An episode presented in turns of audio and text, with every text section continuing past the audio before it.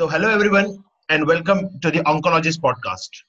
I'm your host, Dr. Shivam Pandya, and today we meet my senior from uh, Medical College, sports aficionado, and surgical oncologist, Dr. Aditya Joshipura. Sir, welcome to the podcast. Thanks a lot, man. Thanks a lot. So, sir, uh, first of all, uh, tell uh, tell us all a bit about yourself. Okay, so I'm uh, Aditya Joshipura.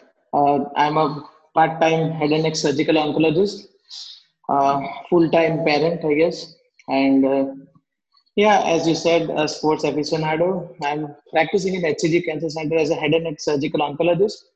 But uh, I hope my identity by the time I'm done with my life is known by a little more than that. So yeah, that's it.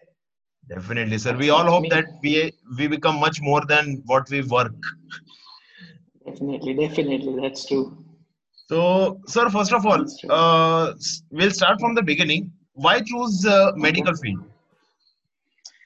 Okay, so uh, I, will just tell you in, in a little detail. So I just saw this Rahul Gandhi interview taken by Arnab Goswami. I think that was a very famous interview where he just kept going round and round, round and round. I just hope to avoid doing that. But uh, since you asked me to go right from the beginning, so I'll just say that it was kind of a default option. See, at the heart of it, I'm a small towner. I belong to Nadiad, which is kind of like really small town. It's got just like one English medium school and all. So for me, with my dad being an ophthalmologist, it was kind of a default option. Okay, the and and again being a 90s kid, it was almost like if you get good marks, you're supposed to go into medicine. And uh, it was a default peer, option. Peer so, sir, ekdam high. too much, too much. Uh, peer pressure, actually, there were, I mean, I don't want to be immodest, but there are not too many peers. If you are even half good in so, small towns, you kind of shine out.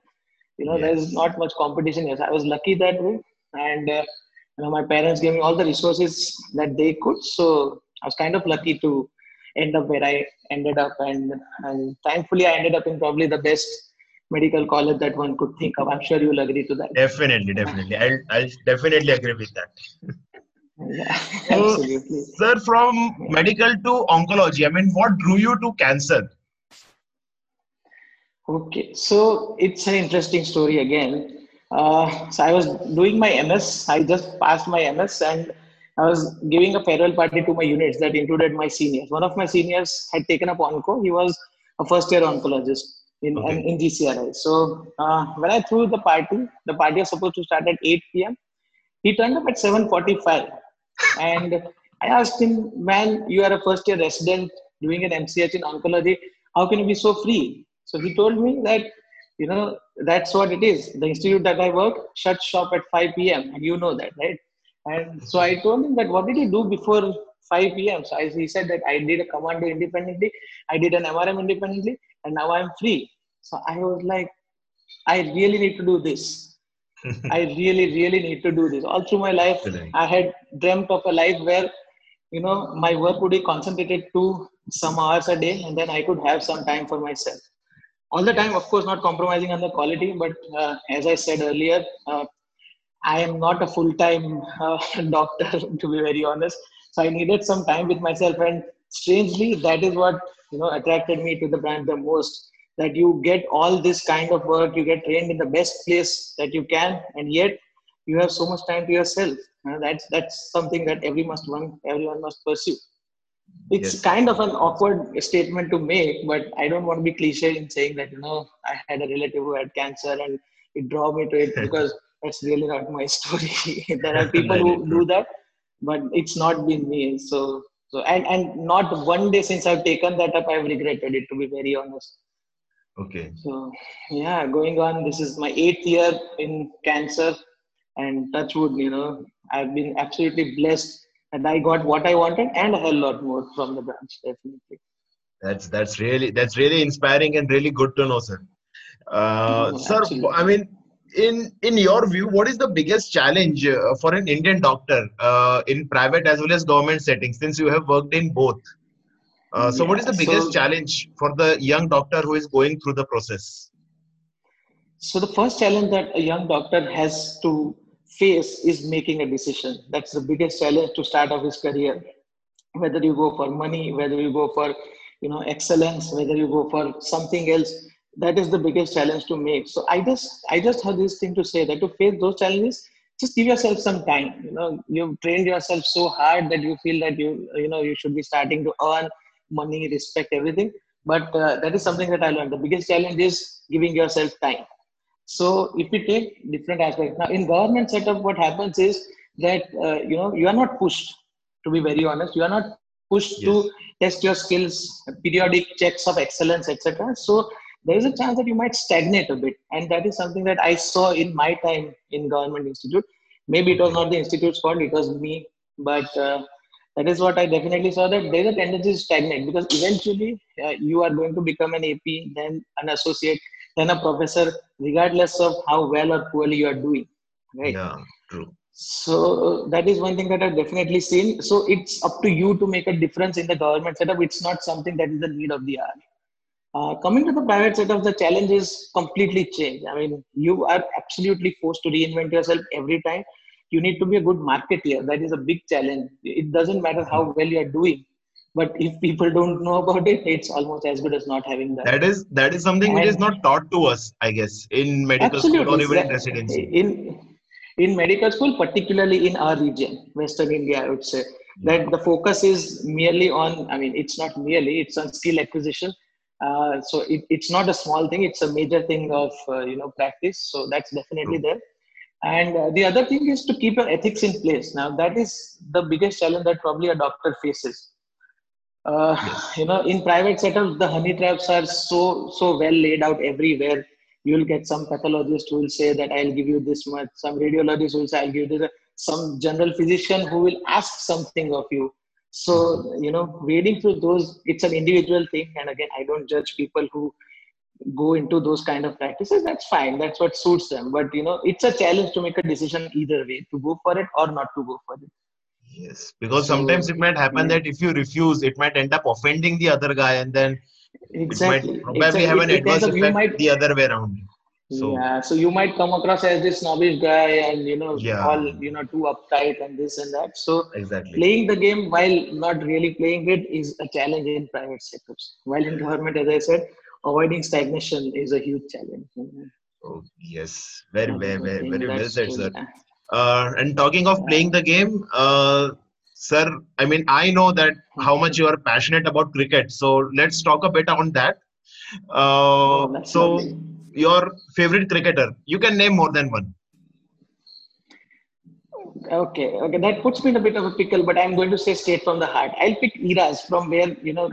I mean, yeah. I, I, I, I want to we say are, we are going to talk. We are going to talk about Eras, sir, in in our next questions. Okay. But yeah, please.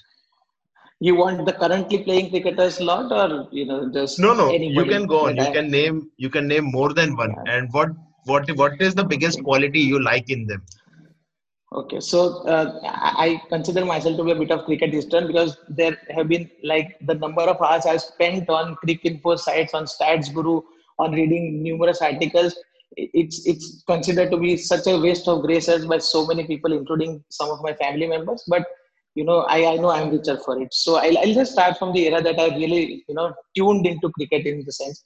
Um, in the era before I was born, just before I was born, there's got to be Sunny Gavaskar for sure Yes. I mean, the achievements of that man, regardless of how poor a commentator he may be, but uh, he taught us to, you know, stand up to the world.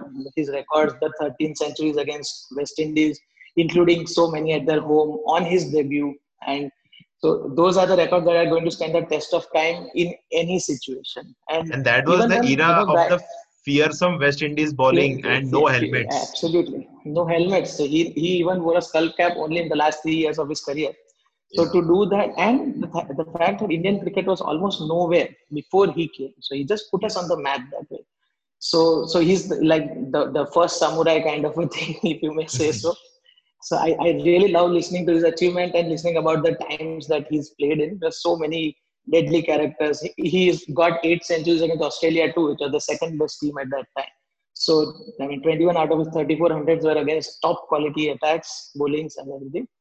So that guy, uh, coming to the era that I started watching and following cricket, that's like early to mid 90s up to 2010s. and I'm sorry if I ruffle feathers, but it's got to be Rahul Dravid. I uh, knew it. Rahul. It's, I mean, I'm the biggest Sachin fan that's ever been there. Don't take that away from me. But I mean, Rahul Dravid all the way for me, any day. Okay. And and really, I don't need to say anything more about him because he's what he is, like he's Rahul yes. Dravid. So he was he was the purest player he was the purest player and he would like put himself on the line for the team for any causes and you know com- put comparatively against any player of his era the fact that he managed so many important match winning overseas innings in an era where overseas winning was very tough he has yes, got yes. winning double hundreds in australia drawing in england with double hundreds pakistan winning double pakistan. hundreds so that yeah so and countless other match saving efforts too so uh, okay, let me put it this way. Uh, in an era that had Tendulkar, Ponting, Lara, he was the best batsman in the world from 2000 to 2005. Now that itself is a huge achievement. A huge achievement. When you had so many guys around to be number one in that time, that's phenomenal. And and and obviously his stocks have risen since his retirement, which is again an achievement for someone so great was already so highly revered in his time to be even better as a coach. That's fantastic. So, uh, so that is that. In the current lot, uh, again, I'm sorry, but it's Virat Kohli always. Uh, as, I, mean, I love the guy. I'm, I'm unapologetically just in love with the guy. So I know he's got his issues, he's got his problems, but man, what a player he is. He, so, he's a like he's a pleasing sight to watch. Absolutely, he, he is a pleasant sight to watch and also a pleasant sight to see in the field. If you are playing in Australia. So yeah, I, I, just love watching him go about it. So that's that. I mean, I know there are tactical issues, this, that, and he may not be a, a great captain according to a lot of people. Is that, and I'm not going to dispute that thing. But I just love to watch the game when he's playing. I think that's more important. You know, you just true, love true, to see the game. You you love so, to watch him play. The, the way Absolutely. he hits the shots, you love to watch, brilliant yeah even that, and you love to just watch the setting when he's around you know when he's in the hmm. field you just want the team to you know just play this and that and the opponents react it's always about him basically you know even the you can see the australian media full of news about kohli like positive negative this that i've never seen any sports person gain so much attention and yeah, so much true, true. almost love from the australian media they are usually after a blood but mm-hmm. these guys, Alan Watt is saying that we would have wanted his kid to be born in Australia so that we could call him an Australian citizen. This and that. That's mm-hmm. like that's high praise. Very true. So uh, coming from yeah, so that's I mean there are a lot of names that I can pick, but on top top these. So sir, uh, uh, slight another controversial question: T20 or ODI, uh, which is the format you think is better? Because see test cricket is definitely it is at the top. It is the purest form of cricket what i feel. Uh, t20 or odi because some of the people are saying that you know odi is now ODI like, like one days are losing their their 11s yeah yeah okay so uh, if the odis are going to be a board fest then definitely t20 most of the odis these days have become this dull drab meaningless contest and for that to be sitting eight hours to, from morning till evening just to watch a, a, a one-sided ODI played out is, is a tough challenge for the spectators and for everyone. So in that sense, T20 keeps teams closer. Unless like you are really, really good at it, it, it just keeps teams closer and it makes for more fun viewing, of course. There's no doubt about that. T20 is more As a purist, of course, it, it, absolutely 100% it's just that you know if it's a close odi then it's got more twists and turns over a longer period it's like this whole orchestra thing versus the whole mm-hmm. jazz rock uh, you know mm. thing but that's fine you know i know spectators are there for entertainment and, and even we want a relaxing match at the end of a tough day so mm. I, I totally am behind 2020 as a mode of entertainment. And also it's given opportunity to so many players. You know it's more like this elitist argument you know that um, if you are not really really good you are not able to play odis or test matches. But this yes. provides a window of opportunity for those lesser known games it's, it's a good like thing every every format has its own challenges in a way it, it has it has but i can understand if odis are losing the relevance in the current era because it's tough watching unless you are really tuned into it Definitely. Yeah, for eight hours is now it is unthinkable to sit from morning unthinkable. And, and honestly, if I had to watch eight, yeah, if I had to watch eight hours of play, I'd rather watch a test match. Why not? yeah, very true. And if I'm going to watch like, if I'm going to watch like a 154 run victory for some team over eight hours, then it just doesn't make any sense to be tuning in for the whole day. okay, so uh, now let's go to a little bit of controversy. Who is the better captain out of Dada, Dhoni, and Kohli? If you have to pick one guy, Dada. Saurav, Sourav Ganguly, Dhoni, Kohli. yes, Dada, hand on heart, Dada. Absolutely, without a shadow of doubt, Dada. See, yeah. the thing is, what you look in a captain is two things. One, how much he's won, and the other thing is what is the legacy that is left behind yes right and there's unquestionable legacy left behind by ganguly in terms of you know giving, giving the players Sehwag, Harbhajan, Zaheer, Yuvraj, Kaif. You name so many, and those were groomed under that. Even Dhoni himself was first given chance by Dada. You know, Actually, not the, to say that Dhoni wouldn't have made it a, Yes, sir. I mean, the the 2011 yeah. World Cup winning team, the the whole nucleus was that Entirely. which, was found by Dada. It, it, was Dada. It was Dada. It was absolutely Dada. So the thing is, we are lucky to have kind of a progression in terms of you know Dada at first, and then Dhoni he gave the calm touch that was necessary to the team and to you know make them work under pressure situations in limited overs matches. But it's a legacy, you know. Ganguly captain for five six years and uh, I don't remember him losing too many test matches or, you know, things becoming really horrible towards the end of his captaincy. While in Dhoni, after the 2011 World Cup, man, it was painful. 4 0 after 4 0 everywhere we went. Australia, England. It was you, you name the country. So his captaincy record in some last 20 overseas matches is some 118 or so, something like that. It's one out of 20 matches is won or something like that. Oh. So it was such a painful watch for a purist like me. And every every single session, uh, every single match, conceding over 600 runs, getting rolled over for 200 is that. I mean, you might say the team is, you know, the captain is as good as a team. I agree with that.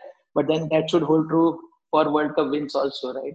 Right, right, very true. So I, I mean, I, I've got a huge bias against Dhoni, so don't consider my views to be absolutely pure on that, and I fully agree with that. But uh, yes, so Ganguly, uh, having given so many amazing players to us, and uh, then I love Kohli for the change that he's brought to the Indian cricket in terms of, I, I mean, he's whimsical, yes, but uh, you know he's got his ideas and that's the, the onus on fitness that's there these days. You know you can see all indian players and they are up there with the best in the world in terms of fitness. The man himself is so amazingly fit.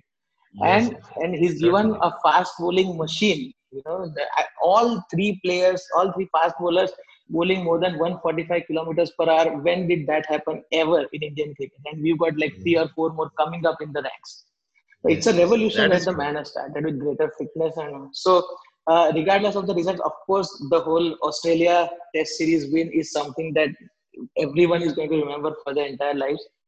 But uh, it's it's the legacy again and uh, to be fair i know i know he's just running towards the end of his legacy period and you know tough times are just round the corner for him in terms of captaincy. But uh, he's definitely left an impression. You name Let's see all 11 players and you don't see a single yeah, I mean, just see the unfit player in the team this time. No, let's let's see. Yeah, it's gonna be tough. Yeah. So, so it's it's it's gonna be tough fun. You know, it he's is, there, and you know he's having. Yeah, yeah. So Australia is a very tough place to be. Okay, so uh, sir, now moving out of sports era back uh, to the medical field, uh, sir, do you think doctors should be allowed to be political, especially on a public forum like Twitter? I mean, it's ironic that I'm asking, but but uh, honestly, dude, one hundred percent. Because I have I have faced so much of yes. abuse online. so that's why I'm asking. I see the thing, and the thing is that is exactly the reason why one has to be a part of the platform. It's not about just giving the uh, you know abuse; it's about dishing it out too. See, I know you know there are all repercussions regarding the patient management, this and that. But I think that's a separate part of your job, and I'm sure it's not going to affect you anytime. And as doctors, we know that. The thing is that social media space has been taken up by a certain lobby in such a way that if there is no counter to that, even if it's crude, you know, you know what I'm talking about. That if there's no counter to that, then the whole lobby is going to go on and on and on about you know promulgating similar kind of ideas. So, so people like you are absolutely necessary. And I think, and see, the thing is, we are citizens, right? So we are allowed to have our views. And if a tailor you know, or if say a businessman whose business is not being affected by what he writes on social media, then why should it affect the way you work? I don't know. I mean, so people I tend to have that kind of thinking. It really, it really set me thinking. I, I never had an idea that you know this kind of ideas can originate It, it, it, people keep talking that yeah, ये ये कैसे करता होगा ये ऐसे होगा वैसे होगा it's it's it, I mean any profession you take. So, suppose a teacher is spewing shit about any particular community or caste.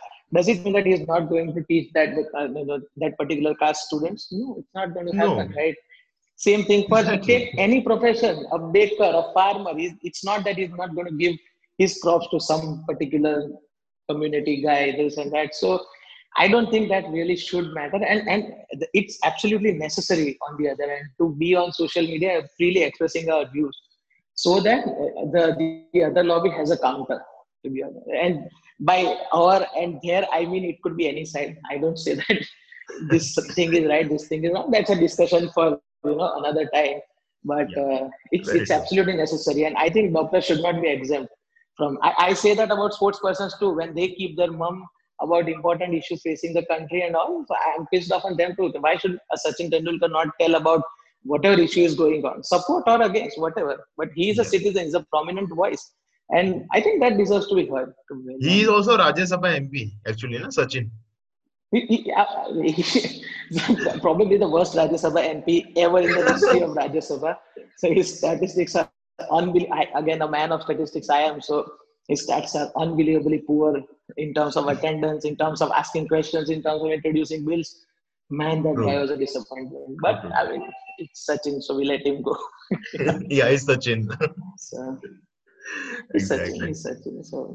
Uh, sir, uh, finally, can you uh, tell us about a patient experience uh, which is unforgettable or you know, left an imprint in your mind?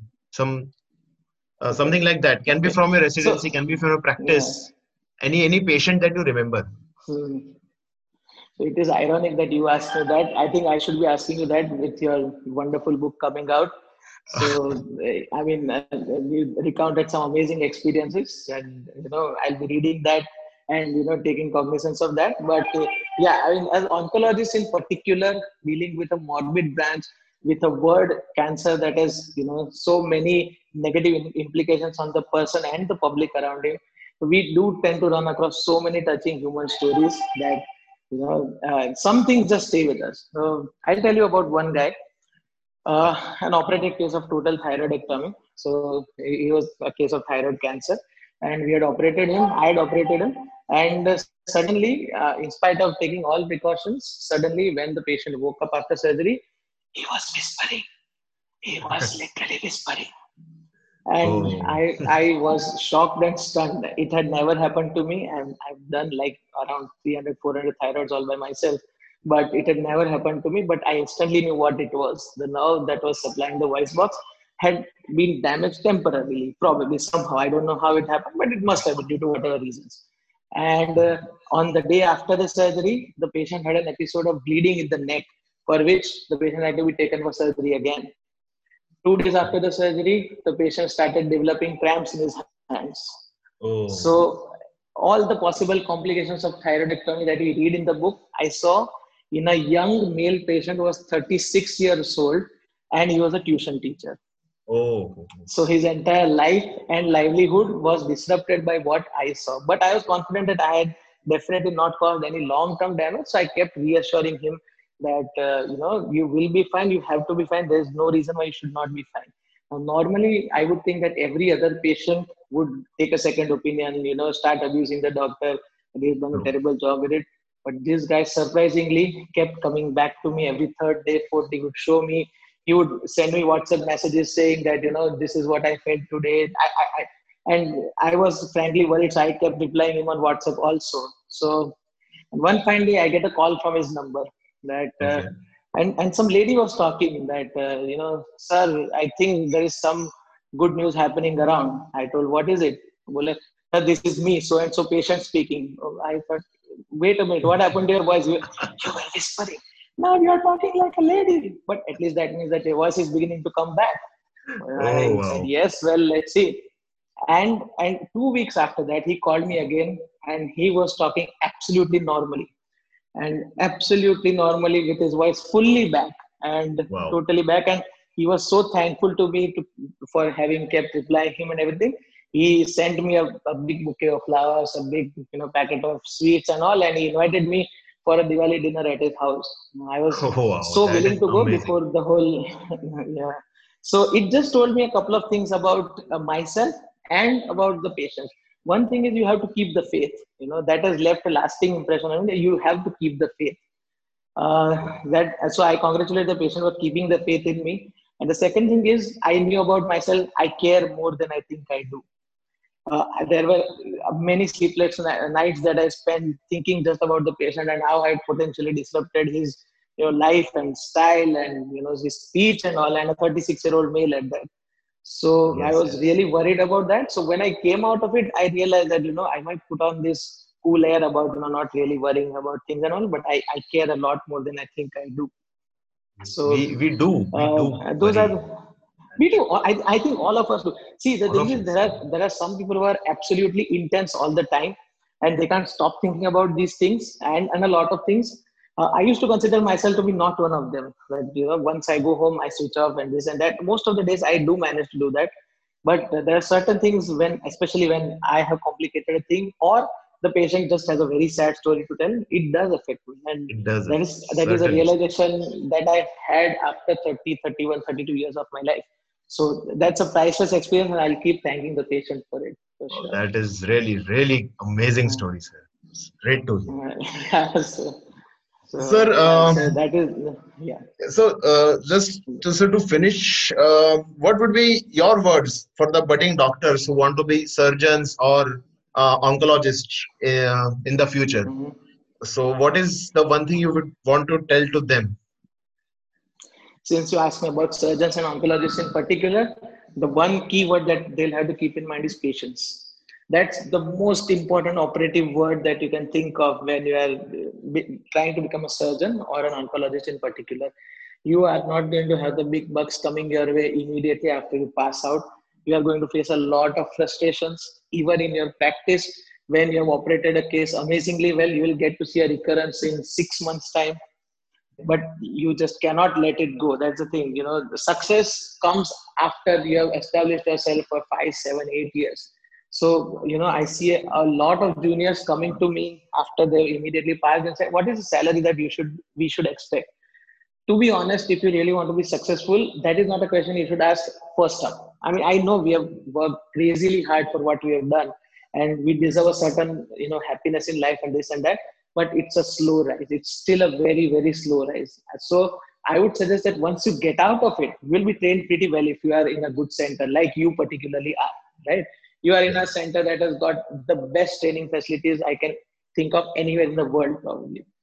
So in that sense, we tend to expect, right, that once you get out, I'll be earning so and so rupees, so and so this and that, but it doesn't come that easily. At least for the first three years after practice, try focusing on getting better at something like one thing okay. that's my advice even even as an oncologist even as a general surgeon you will have to give at least three more years of your life to become really good at something then you will be in a position to command and the world will be yours for sure that so, is really some inspiring words for me also and also i, I no, hope no, for our, our listeners here yeah. okay it's just that the first question that you get out should not be what money i'll get that's the one advice that I would give. True, sir. Very true.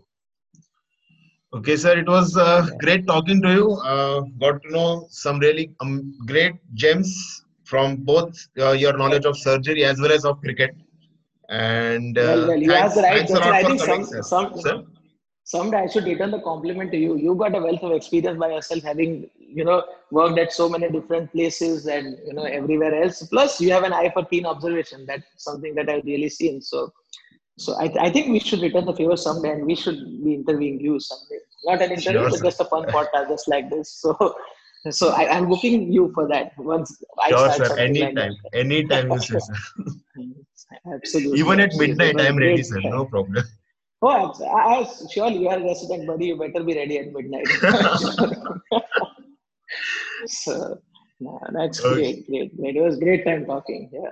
Okay, great. Thank you, sir. Thanks a lot. Thank, thank you. Thank you. Okay. Bye bye.